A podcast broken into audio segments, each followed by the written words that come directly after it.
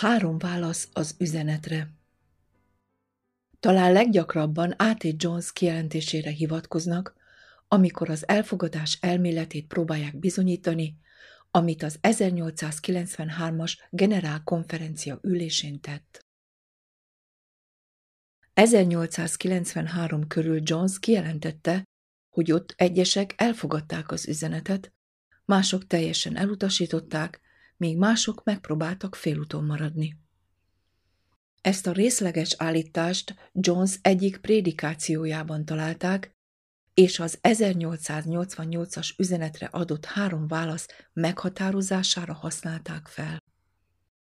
Míg egyrészt azt sugallták, hogy lehetetlen megállapítani egy relatív számot a három csoport mindegyikének, nagyon határozott véleményeket fejeztek ki összetételüket illetően. Széles körben publikálták azt az elképzelést, hogy abban az időben kevesebb, mint az egy negyede utasította el valójában az üzenetet, és azok többsége, akik ezt tették, néhány év múlva megbánták. Következésképpen megfogalmazták azt az elképzelést, hogy csak kis százalék, körülbelül tíz-tizenöt százalék utasította el kezdetben az üzenetet, közülük sokan megbánták és támogatóvá váltak. Azt is elmondták, hogy a többi testvér, aki nem utasította el az üzenetet, vagy teljes szívből elfogadta, vagy határozatlan volt, amíg erős támogatóvá nem vált. Így kijelentik, hogy ez a két csoport együtt osztályozható az üzenet elfogadásának oldalán. Az ő, Ellen White fia, Jones és Waggoner egyetértettek abban, hogy az egyház általában elfogadta az üzenetet, legalábbis intellektuális szinten. Más kijelentések, amelyekre gyakran hivatkoznak abbéli próbálkozásukban, hogy kialakítsanak egy általános választ az üzenetre, Ellen White kijelentései, amelyekben az egyesek szót az üzenetet ellenzők azonosítására használja. A megfogalmazott következtetés ugyanaz, nevezetesen, hogy az üzenetet elutasító vagy ellenző egyesek csak kis százalékot tettek ki.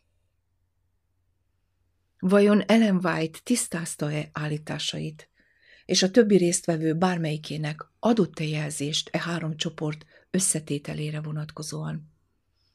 Vajon ma valóban tudhatjuk-e, hogy valaha is teljesen elfogadták az üzenetet?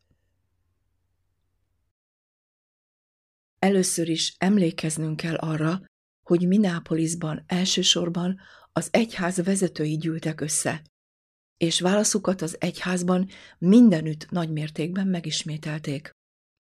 Ezt a gondolatot erősíti meg J E Butler, aki két évvel az ezernyolcszáznyolcvannyolcas generálkonferencia előtt azt mondta Ellen White-nak, hogy a Jones és Waggoner által bemutatott gondolatok olyan koncepciók voltak, amelyekben az egyház körülbelül kétharmada vagy háromnegyede nem hitt. Egy hosszú levélben, amelyet közvetlenül az ezernyolcszáznyolcvannyolcas generálkonferencia előtt írt Butler, kifejtette, miért volt így. A lelkészeink többsége által támogatott álláspont ellentétes volt Jones és Waggoner álláspontjával. Csak logikus lenne, hogyha azok a lelkészek, akik támogatták Butler álláspontját, ugyanazok, akik ellenezték Jones és Waggoner üzenetét. J S Washburn, aki jelen volt Minneapolisban, támogatta ezt a következtetést, mondván, hogy a dolgozók háromnegyede ellenezte az új világosságot. A G Daniells egyetértett abban, hogy a többség elutasította az üzenetet. Az üzenet soha nem lett elfogadva, nem hirdették, és szabad utat sem kapott, ahogy kellett volna.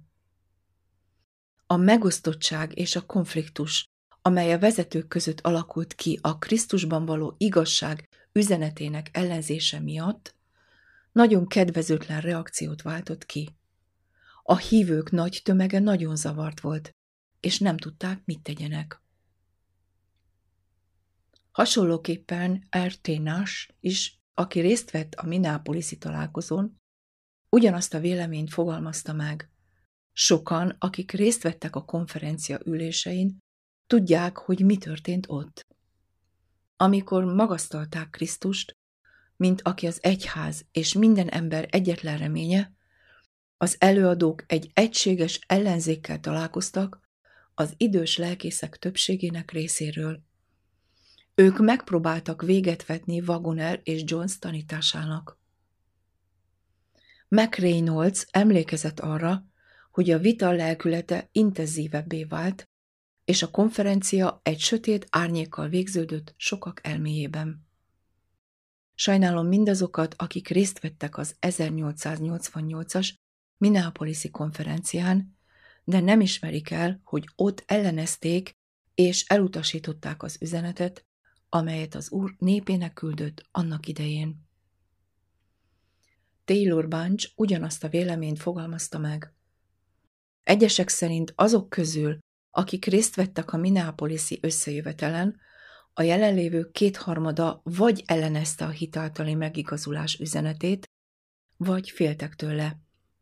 Maga á té. Jones határozta meg azok arányát, akik eredetileg elutasították az üzenetet Minneapolisban.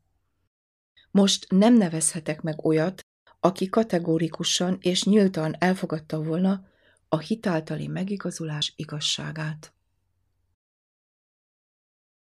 Bár igaz, hogy Ellen White többször is használta a némelyik szót az üzenetet aktívan elutasító vezetők csoportjának leírásához.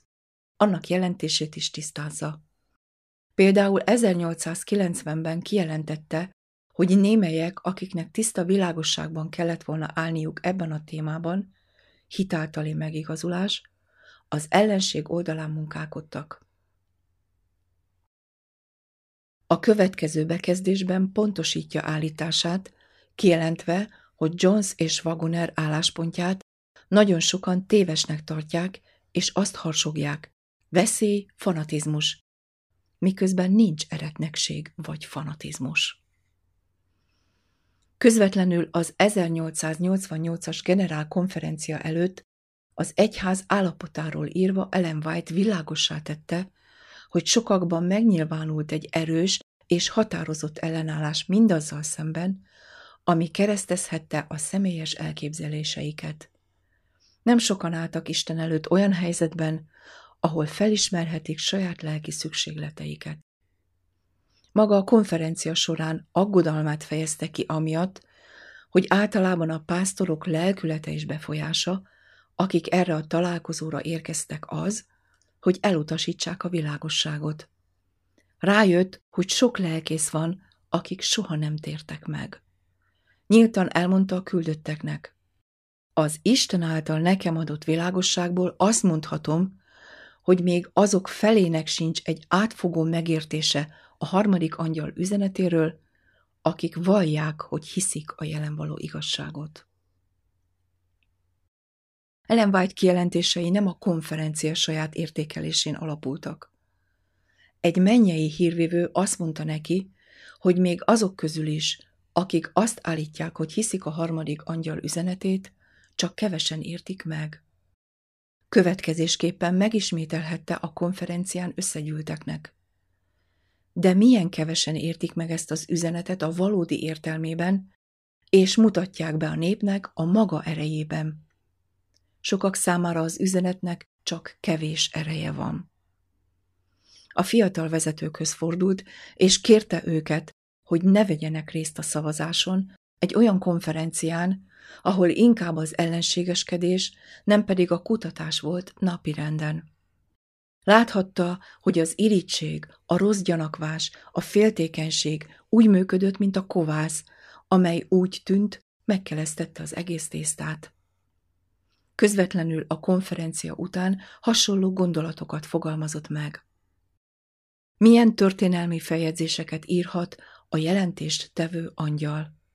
A kovász valóban pontosan elvégezte a dolgát, és szinte megkelesztette a tésztát. Amikor arról a módról beszélt, ahogyan elutasították bizonyságát Minneapolisban, Ellen White ismét a többségre hivatkozott. Nyíltan elmondtam nekik, hogy azt a pozíciót és munkát, amit Isten adott nekem azon a konferencián, szinte mindegyikük figyelmen kívül hagyta. A lázadás népszerű volt. Egy mennyei hírnök azt mondta neki, hogy majdnem egyedül lesz. Később, amikor bemutatta bizonyságát Battle Creekben, válasza ugyanaz volt. Egyetlen testvéremnek sem volt erkölcsi bátorsága, hogy az oldalamon álljon, hogy megvédjem, vagy bevallja, hogy rossz úton ment, és rosszul ítélte meg a testvéreit és engem. Nem csak néhány vezető volt, akik azért munkálkodtak, hogy megzavarják Isten népének hitét, hanem Butler, Farnsworth, a Smith testvérek és még sokan mások. Így az ellenkezés eredményeképpen Ellen White közvetlenül kijelenthette. Százból egy sem érti önmagáért a Biblia igazságát ebben a témában, a megváltási tervet, amely annyira szükséges a jelen és az örök jólétünkhöz.